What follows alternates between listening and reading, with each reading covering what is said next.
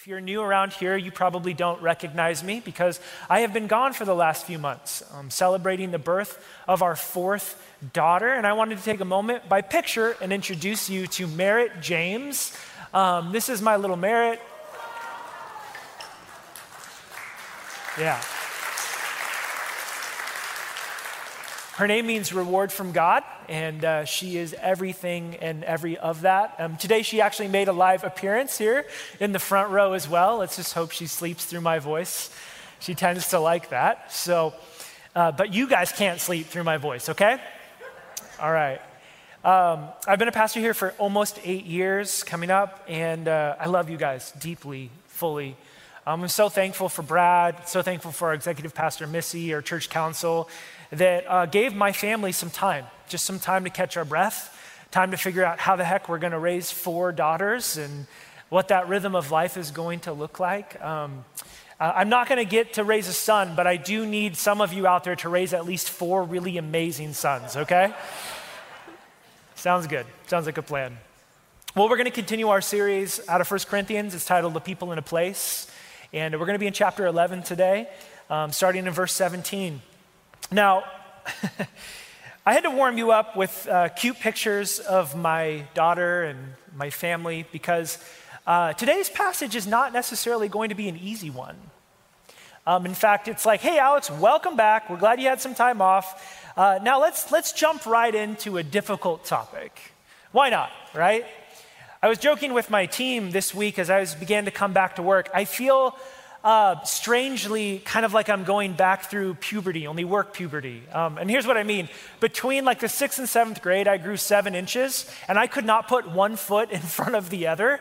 Um, I was not very uh, coordinated in that window of time. And now coming back after a little bit of a break, I feel the same way. So if I'm a little uncoordinated, if that's even a word, up here, uh, and kind of all over the place, now you know why. I'm doing my best to kind of catch up and get one foot in front of the other.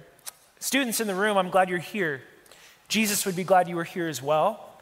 Um, Jesus loved everybody and he loved adults. Uh, but if he was in this room today, he would work really, really, really hard to make sure that you knew how much he loved you.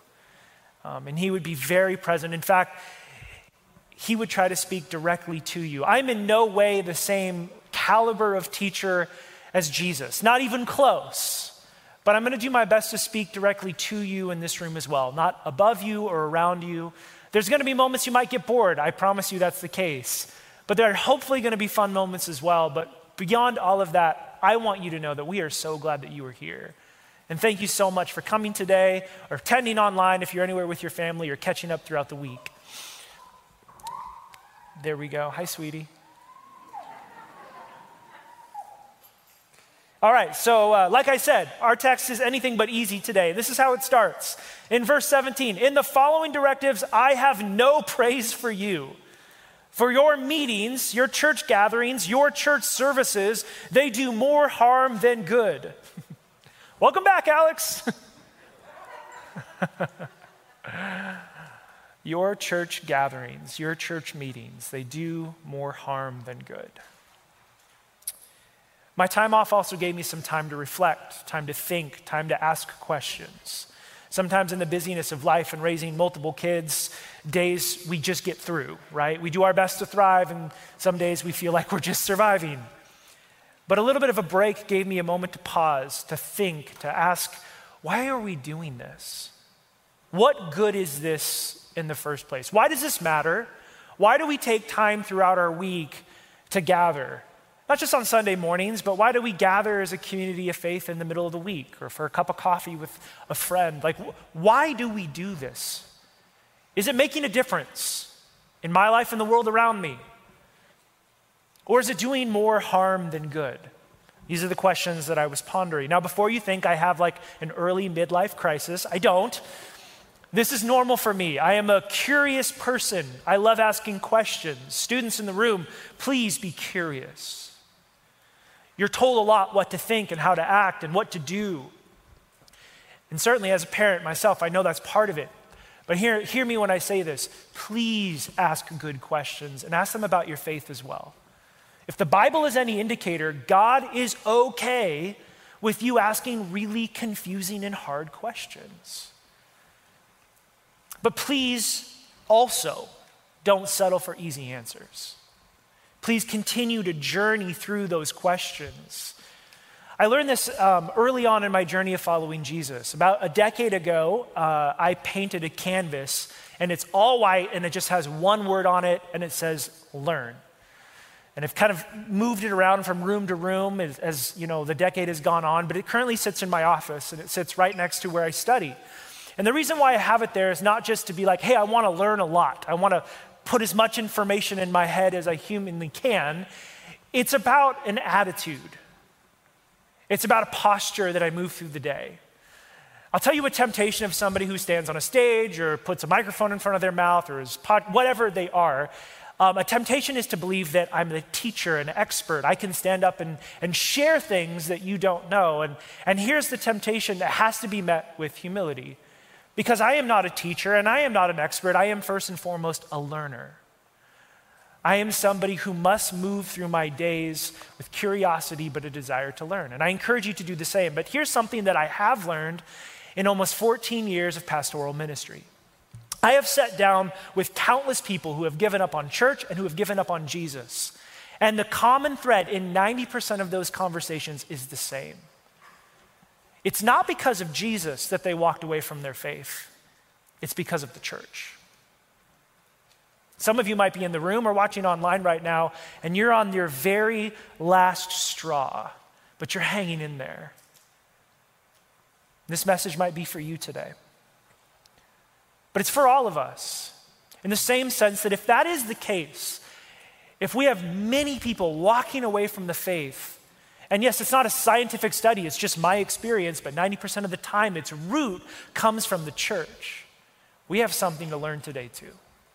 Now, when I say that, the root of it, it's, it's because this is supposed to be a community that is different. This is supposed to be a people that is different. And when you run into the same things you run into in the world in here, and it's not talked about, it's not spoken, it's not led and guided out of, why keep going? Why keep participating? Why keep being a part of it?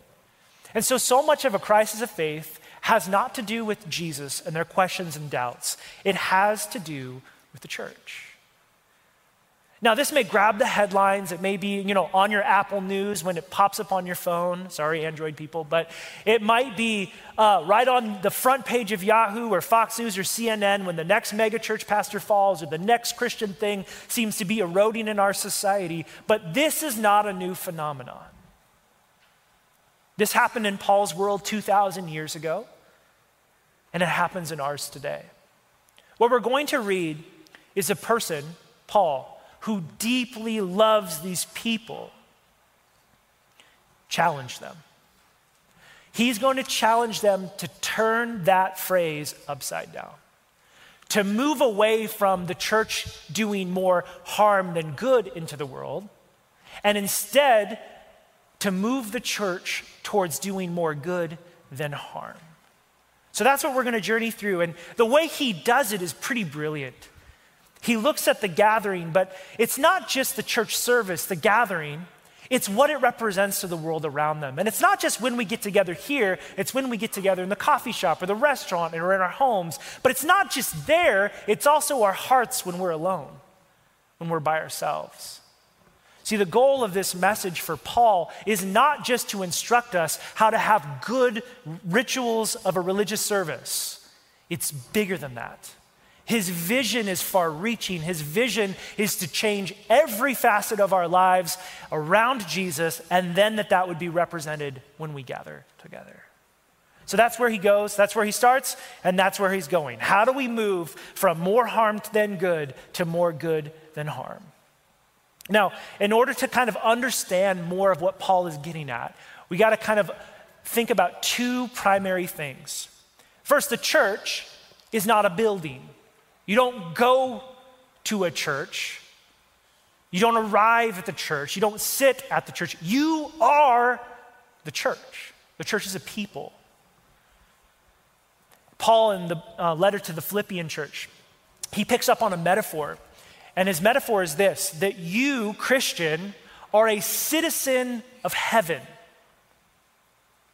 Now, this would have perked the ears up to the church in Philippi because they would have known what he was referring to, because Philippi was a colony of Rome. And what that meant is the people who lived in the city of Philippi were basically Rome away from Rome. They followed under the rule and reign of Caesar, under the laws and customs of Rome, but in a different place.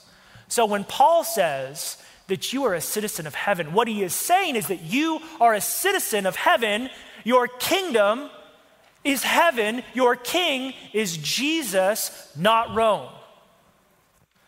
Your king is not Caesar, it's the Lord of all. He is telling them that although they live in a place, they are a people of a different kind. So when the church gathers, it's like a citizen town hall meeting, right? But of a different and faraway place. This is important for us to understand because right now, you and I are citizens of heaven. Not America, not Mexico or Canada, not of an Eastern European country. No, our citizenship is in heaven. And yet, we are a people in a place. We live in where? Beaverton or not Beaverton. Some of you are like in Hillsboro, or some of you are in Tigard or Tualatin, or some of you are watching from other side of the planet. Hi, by the way, we're glad you're here. The complexity of being a citizen of a faraway place, a citizen of heaven, and yet living in time and space right now is what Paul is dealing with, and it's what we have to deal with too. Now, in the midst of all of this, there's one other thing I want you to understand. Paul has faced all sorts of trouble, all kinds of trouble for his stance in the world, for his belief in Jesus, the resurrected Messiah, come to rescue and save the world and inaugurate his new kingdom.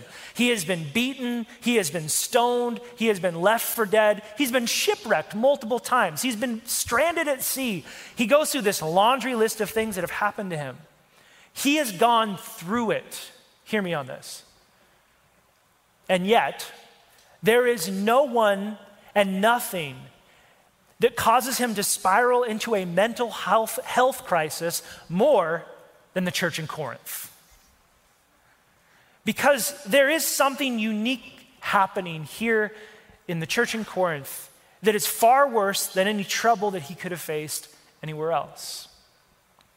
I'll tell you, as a pastor uh, myself, some of the worst wounds that have come in my life have come from the church. It's the last place it's supposed to come from, which is why it hurts the most. Some of you here in the room know what that feels like. In fact, I would venture, I would actually argue that any of you who have committed any point in time to the church in your lifetime, if you've been following Jesus for any period of time, you've been hurt at some point. And that wounding is painful. Now, Paul probably faced the same temptation that I faced many times, which is the temptation to disengage, to just be like, I'm out, right? I daydream about this often. I think about a plot of land in the middle of nowhere, living off the land, turning off all technology. Don't have to hear about anything happening in the world. Does anyone ever experience that like me? A temptation maybe to just run away from it all, to disengage. Or you hear all these critiques about the church and what they are and what they're not. And sometimes there's a temptation also to want to just disengage from the church as a whole as well. My life would be a lot easier. And maybe yours would too. But then I run into Jesus, who saw the mess in the world and he engaged to the point of his own death. And then I read about Paul. His life would be so much better if he just didn't have to put up with the church in Corinth. If he could just walk away from it all and just disengage. And yet, he doesn't. He wades into the mess with hopes that this challenge, this critique, would lead them to something better, more life. And that's a challenge for me, and it's a challenge for you today, too. I know what it feels like. I'm telling you, I have been there. The thought of disengaging from it all sounds so nice. And yet, the invitation of Jesus is that life is found from engaging with it, even if that costs you something significant. And so here we are as a church, engaging. You showed up today. And here we are as a church in our community, engaging.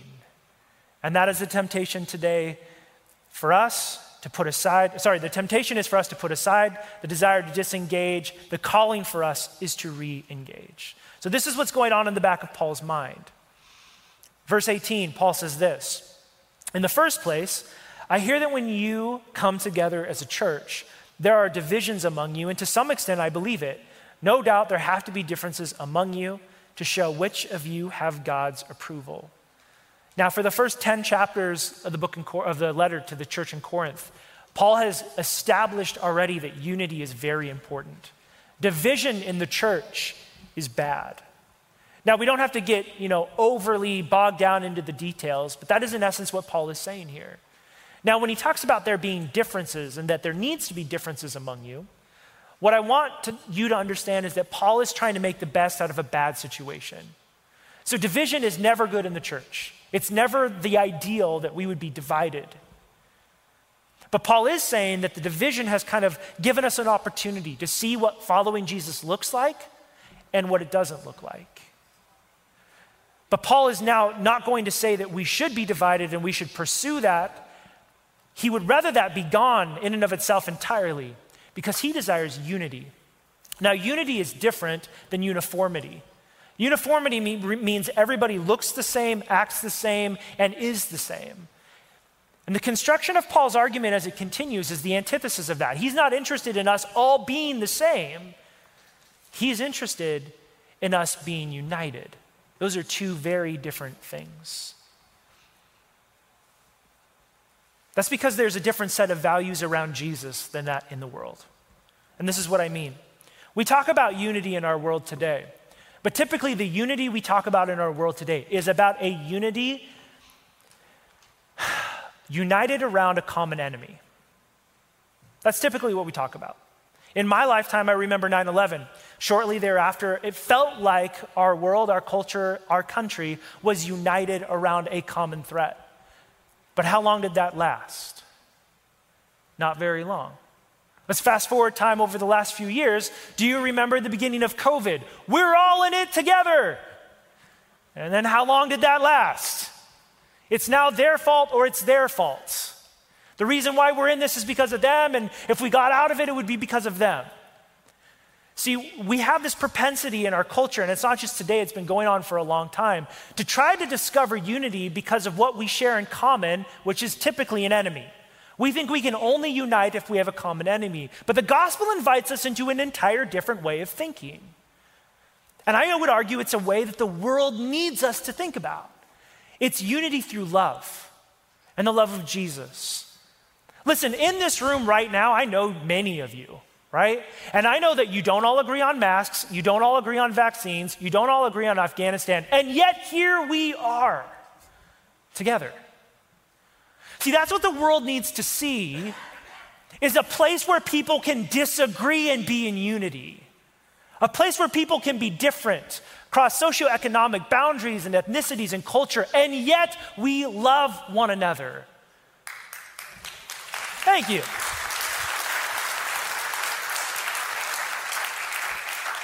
But see, the problem with the church in Corinth is that that wasn't happening. The differences were dividing factors in their community. They were not things that they needed to contend for or work through, they were things that further separated them. And so Paul is interested in fixing that problem. The question is why is that so important to him? Well, I'll answer it in a minute. Paul in verse 20 begins to answer that himself. So then, when you come together, it is not the Lord's supper that you eat. For when you are eating, some of you go ahead with your own private suppers. As a result, one person remains hungry and the other gets drunk. Don't you have homes to eat and drink in? Or do you despise the church of God by humiliating those who have nothing? What shall I say to you? Shall I praise you? Certainly not in this manner. For I received from the Lord what I also passed on to you. The Lord Jesus, on the night he was betrayed, took bread, And when he had given thanks, he broke it, and he said, This is my body, which is for you. Do this in remembrance of me. In the same way, after supper, he took the cup, saying, This is the cup of the new covenant in my blood. Do this whenever you drink it in remembrance of me. For whenever you eat the bread and drink this cup, you proclaim the Lord's death until he comes. At the end of my message, in a few minutes, we're going to take communion together. But Paul is addressing this pretty significant issue in the church. When the church was getting together in Corinth, this is what was happening. There was wealthy people and people that had need. Some things are same true today. But imagine this that in the room, we only allowed you to walk through these doors if you were of a certain socioeconomic status, if you made a certain amount of money. And then we put a big feast together for all the wealthy people in the community of faith. Everyone out in the hallway got nothing. They weren't allowed to come in, they could maybe catch it on the screens, and they weren't allowed to have food. But the greatest need was there, but they were the ones being ignored. This is what was happening in the church. And this is why Paul says you are doing more harm than good. They're an exclusive group of people. And the gospel is anything but an exclusive message. You know, the church today, and not necessarily us, but yes, we're a part of this broader thing called the church. We have issues. One of our problems, at least in our current context, is our obsession with power. And I don't mean like Holy Spirit, Pentecostal kind of power. I mean this idea that if we somehow wielded more power in the world, we could force good to happen. We could force the change that we wanted to happen if we had the right person in the right position of power. And we think like that and we strategize like that. But the problem is is that's not the way Jesus operated. Do I have any Lord of the Rings fans out there? Any fellow nerds in the room? All right. Lane, I see you. I know you can hang. In Lord of the Rings, there's this relic, this thing called the Ring of Power. And it's forged and given to the dark Lord of the world. A giant war breaks out, the ring falls off Sauron's hand, and there's an opportunity to end evil once and for all by casting the ring into the fire. But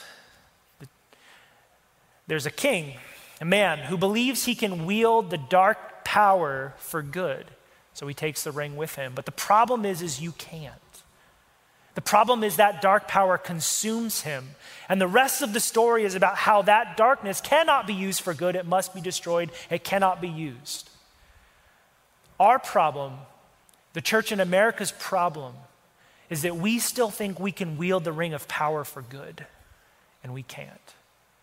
If that would have been the way Jesus wanted us to operate, he would have shown up as Caesar in Rome and he would have conquered the world through his might and power. But he doesn't.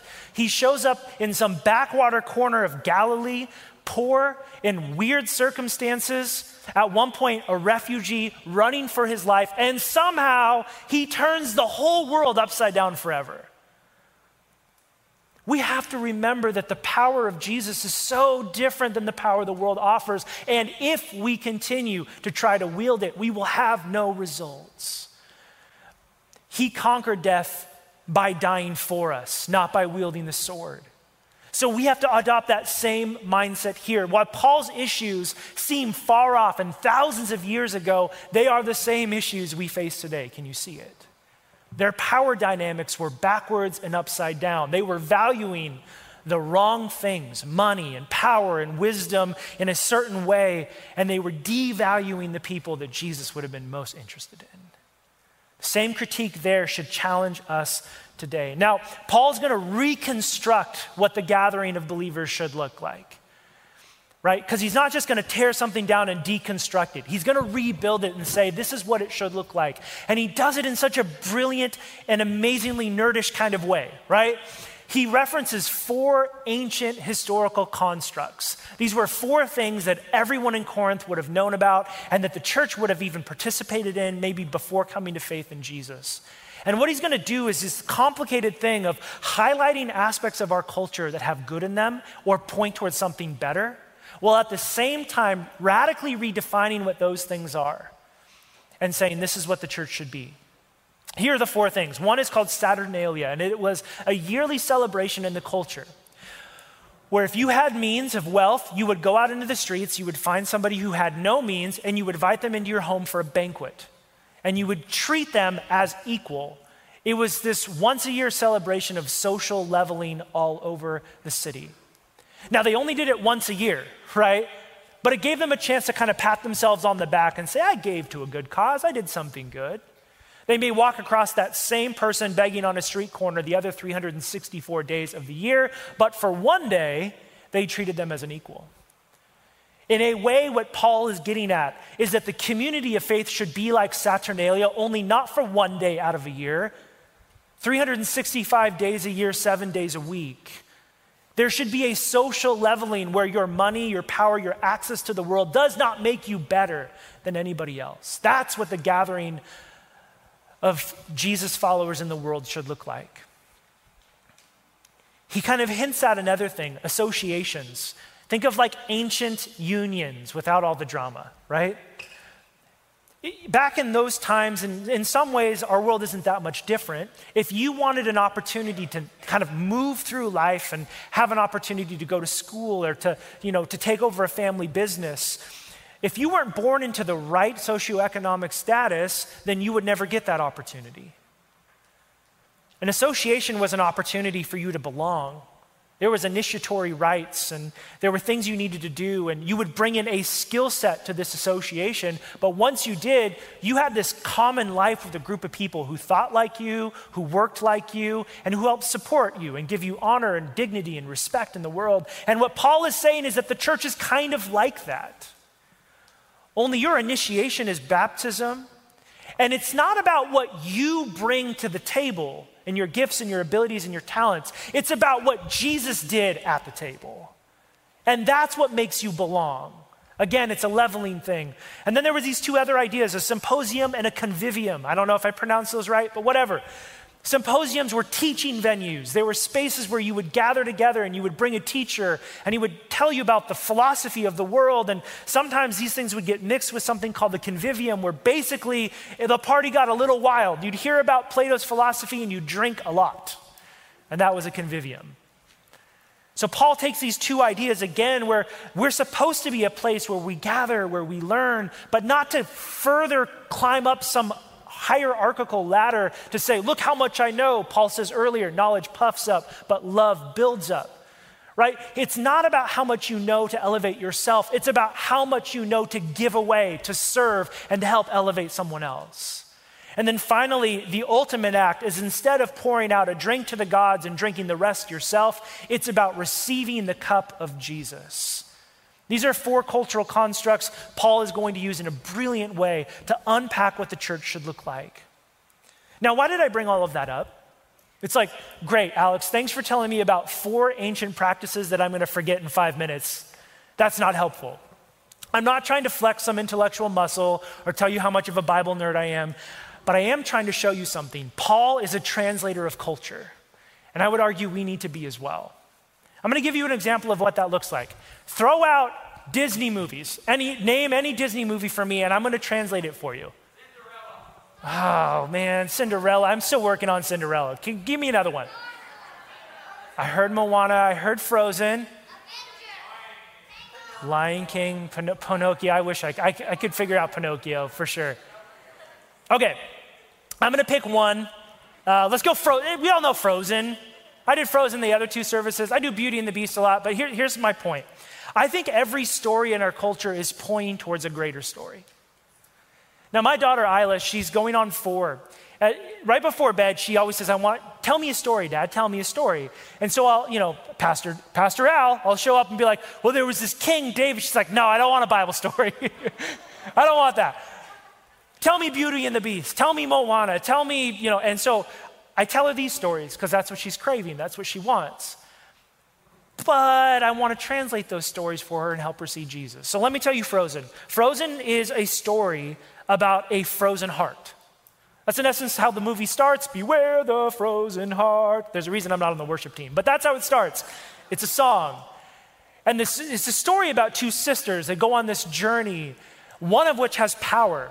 She has these magicalized powers, but she's terrified of them. And the more she's afraid of using her powers, the worse they get. And then you have another sister who loves her sister unconditionally, even though Anna's a bit of a pain, or Elsa's a bit of a pain. They're both a pain. Whatever. You get my point. They go on this long journey. Elsa begins to discover that the only way she can wield her power for good is through love and not fear. Sorry, Elsa. Anna is trying to connect with her sister over and over again, but she somehow gets a frozen heart. Long story. What thaws the frozen heart? Anyone know the movie? An act of true love. The thought is it's going to be a prince's kiss, right? But it's not. That doesn't work. No, instead, it's an act of self sacrificial love. Anna throws herself in front of the sword to save her sister, and she dies. Only then to be resurrected when they discover that the most powerful act of love that thaws a frozen heart is an act of self sacrificial love. Do you see what I just did there? I just did the gospel in Frozen, and I've got Moana, I've got Toy Story down, I've got a few of them down, okay?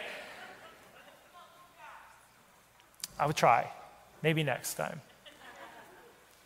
So, my point is this is that I'm translating the gospel to my daughters because that's the way they want to hear it. And it's helping them understand that there is nothing more powerful in the world than love, and a love that lays their life down for you. And then I pray for her that she would understand the love of Jesus, that she would know it, and that she could share it. I think our culture builds all of these protests and movements and all of these things because they're craving the gospel, but they don't know how to find language for it. And sometimes the church just kind of steps back and says, Keep that away from me. It's dangerous. It's going to hurt us and infect us or affect us in some negative way. And instead of saying, I see that, and it pointing towards Jesus. And if only we could develop the same kind of fluency that Paul has here, where he is able to translate the gospel in cultural terms for them, he's leading them someplace they could not go if he did not have the ability to do it. So if you ever want to hear about, you know, the gospel in Star Wars, I got you. All right? No, but seriously, may we be a people like that. So Paul's going to construct that, say this is what the community of faith should look like, and then he's going to end it in kind of a weird way. Verse 27 So then, whoever eats the bread or drinks the cup of the Lord in an unworthy manner will be guilty of sinning against the body and the blood of the Lord. Everyone ought to examine themselves before they eat the bread and drink from the cup. For those who eat and drink without discerning the body of Christ eat and drink judgment on themselves. This is why many among you are weak and sick, and a number of you have fallen asleep or died. But if we were more discerning with regard to ourselves, we would not come under such judgment. Nevertheless, when we are judged in this way by the Lord, we are being disciplined so that we will not be finally condemned with the world. So then, my brothers and sisters, when you gather to eat, you should all eat together. Anyone who is hungry should eat something at home so that when you meet together, it may not result in judgment. And when I come, I will give further directions. Judgment, condemnation, discipline, unworthy, these are strong terms, big words. And again, if we don't read it through someone who deeply loves and is committed to this church, we might think Paul's a jerk, but he's not. Now, first off, Paul talks about this idea that some people, because of the way they're behaving, are sick, weak, or dying. Please don't use this verse to explain someone's suffering. Please don't misuse this verse in that way. You know, one simple translation could be that things like gluttony and drunkenness lead to disease that can kill you, and make you sick, and make you weak. That's a simple translation, and certainly that's probably true here. We think Paul maybe had some prophetic insight beyond that as well. But one thing we do know is that Paul understood that you cannot bifurcate or separate out your physicality and your spirituality. That what you do with your body affects your spirit and vice versa. that something happens in this space, not just in a physical sense, but in a deeply spiritual one as well. So, why is Paul concerned then about the gathering? He's concerned because surely when we gather here, in a physical sense, there's something in this for you. You're going to feel the conviction of the Spirit. Maybe you'll feel something when you walk into the room, or you'll get to see people that you connect with. There's something that happens here. But there's more than that.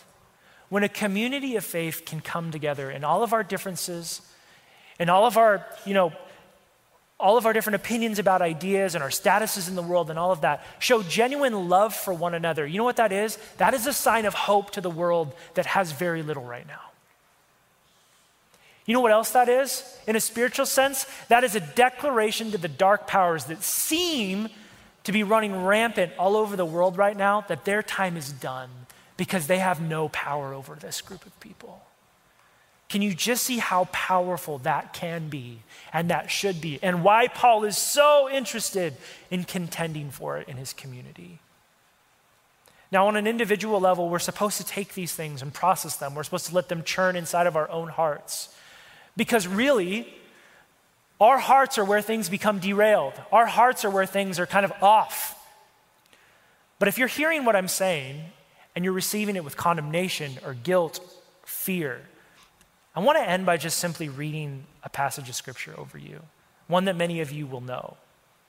For God so loved the world that he gave his only Son, that anyone who believes in him shall not perish but have eternal life. For God did not send his Son into the world to condemn the world, but to save the world through him. This is a message that is encapsulated in the table, and it should be at the center of all of our lives. If you're hearing what I'm saying, and you're like, yeah, in my heart and in my mind, I have thought myself better than. I have maybe done what they did in Saturnalia. I've given a little bit here, I've given a little bit there, but I've never allowed my heart to get to that place where I see the people that are different around me as equals. Hear the word of God here. He did not come into the world, He did not share the gospel with you to condemn you, but to save you, to invite you into a life that is truly life. Now, we're going to end our time together by taking communion together because here in the passage, Paul says that this is what the center of our gathering should be. So if you have your communion elements, you can kind of take this thing off here. Do this in remembrance of me. That's what Jesus said. When Jesus started this meal, he did it on the night that he was betrayed. Think about that for a second. His disciples, the people that followed him, walked with him, knew him. He knew they were all going to betray him, walk away, abandon him. And yet, he tells them, This bread, it's like my body that's been broken for you. Jesus broke, he was broken so that you and I could be made whole. This morning, I want you to think about something in your life that is broken a hope, a dream, a medical diagnosis. I want you to think about how you felt walking into this space today. Maybe you were filled with joy, or maybe you were filled with, filled with dread. We remember that Jesus is making us whole. Because as we sang earlier, when we turn our gaze away from Jesus, things begin to fall apart. So it's a moment like this where we turn our eyes back to Jesus. And I want you to take that broken part of your life. As we take the bread, I want you to offer it to Jesus and allow Him to make you whole this morning. Would you take the bread with me?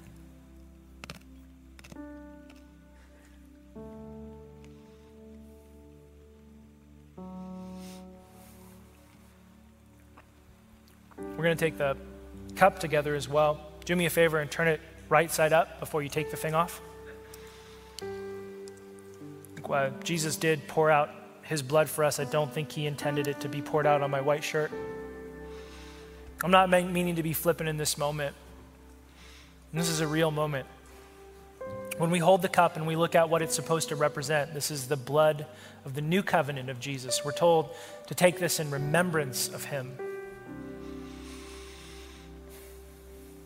If you don't feel worthy, lovable, good enough,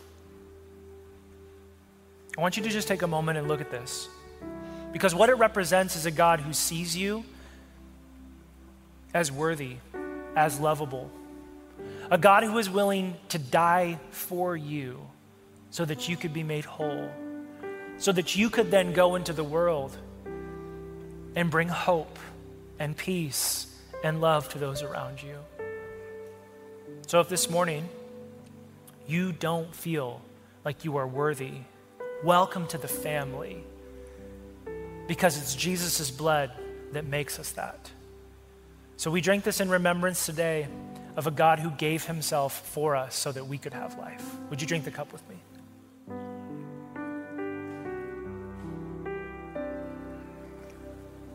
It's kind of become a tradition around here now to pray a benediction over you as we leave. So if you would, stand with me. Um, if you're open to receiving, uh, benediction is just a prayer of blessing. My daughter Scarlett and I prayed over you earlier, same thing. But in kind of to wrap this time up together, I'd like to pray over you. May you be a people